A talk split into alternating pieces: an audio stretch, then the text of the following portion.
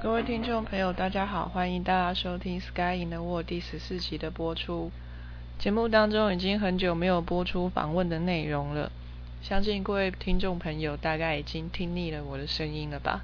呃，不过我好像邀请不到什么人来作为我的访问受访者。呃，好吧，我会努力的。呃，下一次的节目我会先把之前做过的访问整理一下，然后让大家换换口味，不要一直听我的声音。不过这一集呢，还是请大家忍耐一下听我的声音吧。先这样子，节目开始喽。我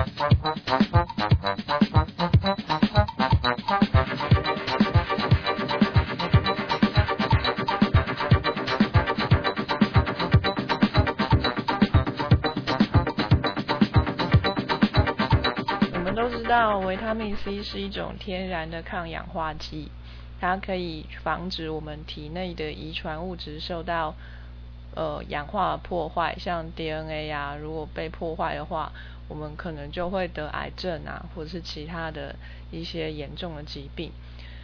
那如果有维他命 C 来保护这个 DNA 呢，我们就比较不容易得到这样的疾病。那同时，它也能够预防坏血症，还有预防感冒等等这些疾病。可是，这样子的预防功效，是不是光靠维他命 C 本身就可以了呢？因为很多人都在服用一些维他命纯化之后的药药丸，那它是一个很纯的纯化过后的产品。那是不是只需要这样的一个很纯的物质，就能够帮助我们身体的健康呢？在意大利的米兰有一个研究团队，他们设计了实验来回答这一个问题。那他们用含有一百五十毫克的维他命 C 的柳橙汁，还有维他命水跟不含维他命的糖水这个三个组别来做研究，让这个受测试的人呢，他们喝了这三种东西之后，三个小时以及二十四小时。来抽血检查，那他们发现血浆当中的维他命 C 含量啊，在喝柳橙汁的那一组跟喝糖水的那一组都有增加，可是喝维他命水的那一组竟然是没有增加的。那再将这个血液的样品呢，铺露在过氧化氢，也就是强氧化剂，把它铺露在这样很强的氧化剂当中呢？只有喝果汁的那一个样品，不管在三个小时或二十四小时之后取的样品，都是受损最少的。虽然维他命 C 它单独呢就已经具有抗氧化能力，这是在实验当中已经被证实的。可是，在实际上吃到身体里面之后的情况是怎么样，好像还没有人去做过研究。那这个实验的结果呢？似乎跟在实验室当中所得到的结果是有一点差距的，可见呢，还有可能还有其他的因子参与在这一个反应当中。那这个实验的结果告诉我们呢，单纯的拿一个元素来做实验的时候，虽然可以得到很纯粹的结果，不会被其他的因素影响到，但是这样的结果不一定能够在实际的情况当中是一样的。要考虑到很多其他的因素，像维他命 C 这个实验呢，一般来说维他命 C 是从柑橘类当中萃取出来的。那柑橘类它们本身呢，还含有很多其他对身体有益的成分，比如说纤维质啊，还有一些果糖啊，一些单糖类。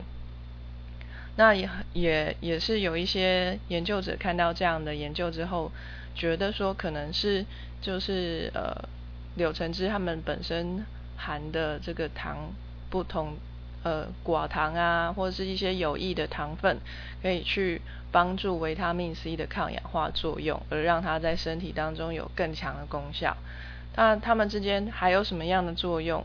这还不是很清楚，还有待科学家来帮我们证实。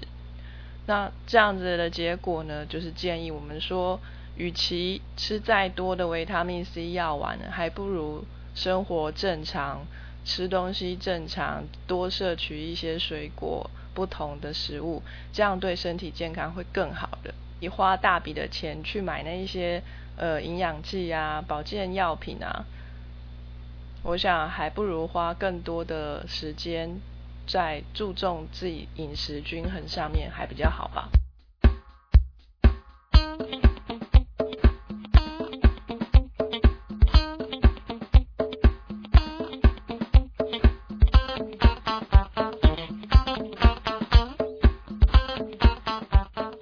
说到那个万物之灵呢，大家一定第一个想到就是人类啦，但是。是不是真的人类就是万物之灵呢？是不是万物之中只有一个是灵的呢？这是不是人类自大的思想？还是有，还是真的有其他的动物的智慧还没有被我们发现呢？许多的科学家呢记录过动物的行为跟学习能力啊，最近呢有许多令人吃惊的发现。最初呢，真古德博士他在非洲做的黑猩猩的观察。发现呢，黑猩猩具有运用工具的能力。他们会利用细小的树枝伸进蚂蚁窝当中来抓蚂蚁来吃。他们也有彼此沟通的能力，而且还有很多复杂的社会关系在他们的群体之间发生。这是让人们第一次重新去思考动物的智慧，可能是跟人类平起平坐的，或是有可能比人类还要更优秀。在读者文摘当中，有一篇文章说到一些受到人们训练的一些动物，可以做到很多人们以为只有人类做得到的事情。第一个例子呢，是一只猴子，他们是一对夫妇圈养的，它相当的调皮，但是也很聪明。他们说，就是这一只小猴子，它很喜欢坐车子出门，当主人。拿着车子的钥匙发动引擎的时候，他就会立刻跳上副驾驶座，然后躲在车窗的下面。当车子停红灯的时候，他就会跳起来对着隔壁的车子傻笑，就是吓隔壁的车子，这样他觉得很有趣。他现在已经十二岁了，呃，猴子的平均寿命呢是四十岁，他现在已经十二岁了。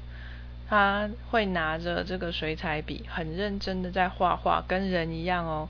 他在专心作画的时候，他不愿意被打扰的。你去吵他，他会把你挥走，他不会放弃他的画画的。他就这样子专心一意的画上一个小时才会罢休。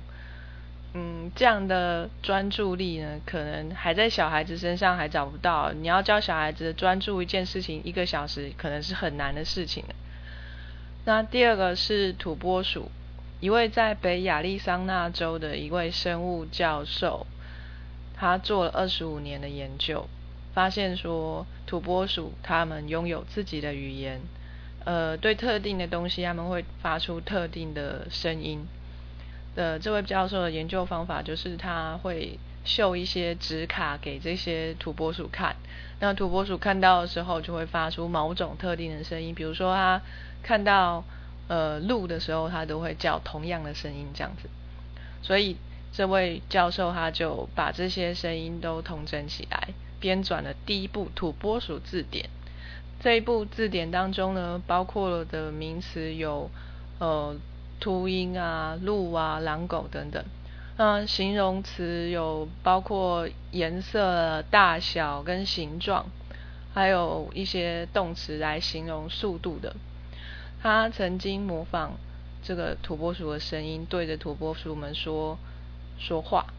那这些土拨鼠只是呆呆的看着他，好像他说什么很奇怪的字一样。可能这个教授他的模仿的声音不像吧？可能说成土拨鼠类当中的脏话，或是什么的。呃，这个教授说呢，他目前发现这些词汇可能只是土拨鼠语言当中的冰山的一小角。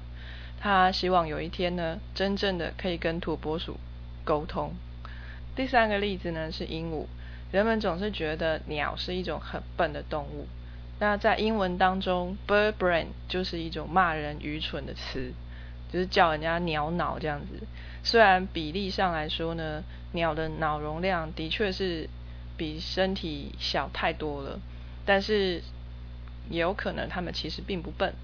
有一些研究认为呢，成年的鹦鹉甚至拥有五岁小孩的智慧。有一只名字叫做 Alex 的鹦鹉，它今年已经二十九岁了。它可以认得五十个不同的物体，七种颜色，五种形状，可以算数算到六，而且还有大小异同的概念。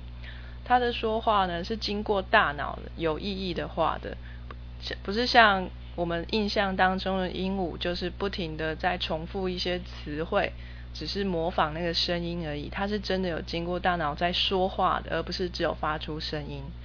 而这正是人类自认为与动物最大不同的地方。研究者呢，将一些东西分成两个一堆、三个一堆，还有四个一堆，然后问这个 Alex 说哪一个是五个一堆的啊？Alex 就回答说没有。你在骗我？没有，光是这个实验呢，科学家就认为说，Alex 不但是有零的概念，而且还能够学到将他学到的东西运用在其他的地方。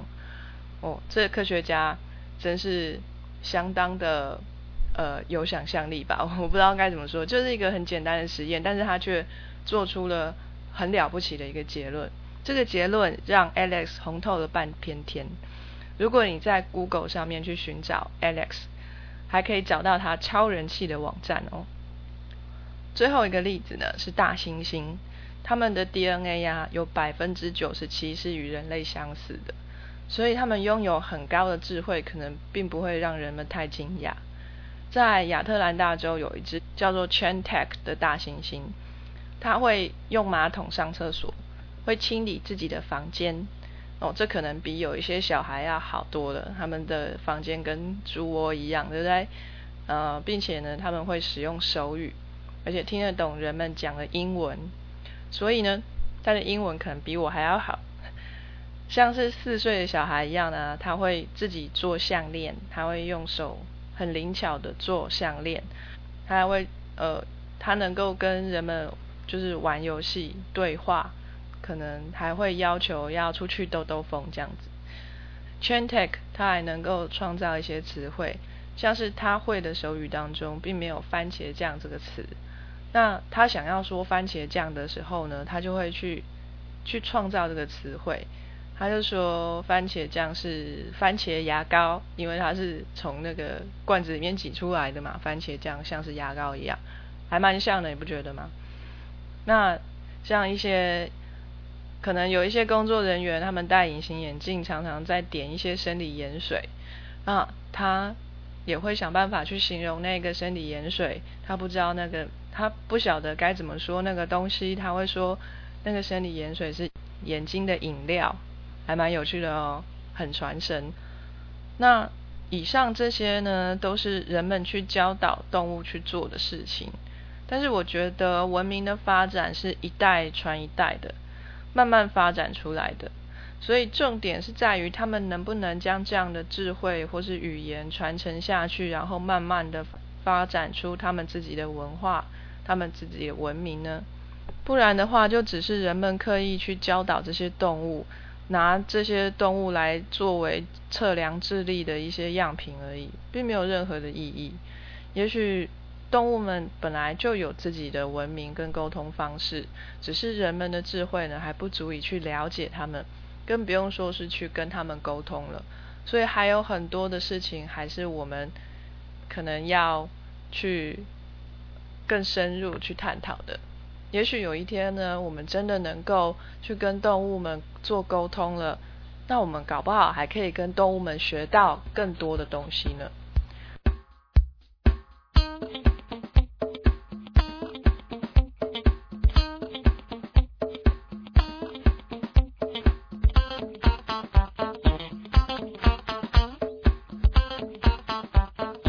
今天的节目呢，似乎比较短一点，没有关系，我们期待下一次的节目。嗯，下一次的节目应该会很长，因为这位学长他的话还蛮多的。那就这样子喽，下一次再见啦，拜拜。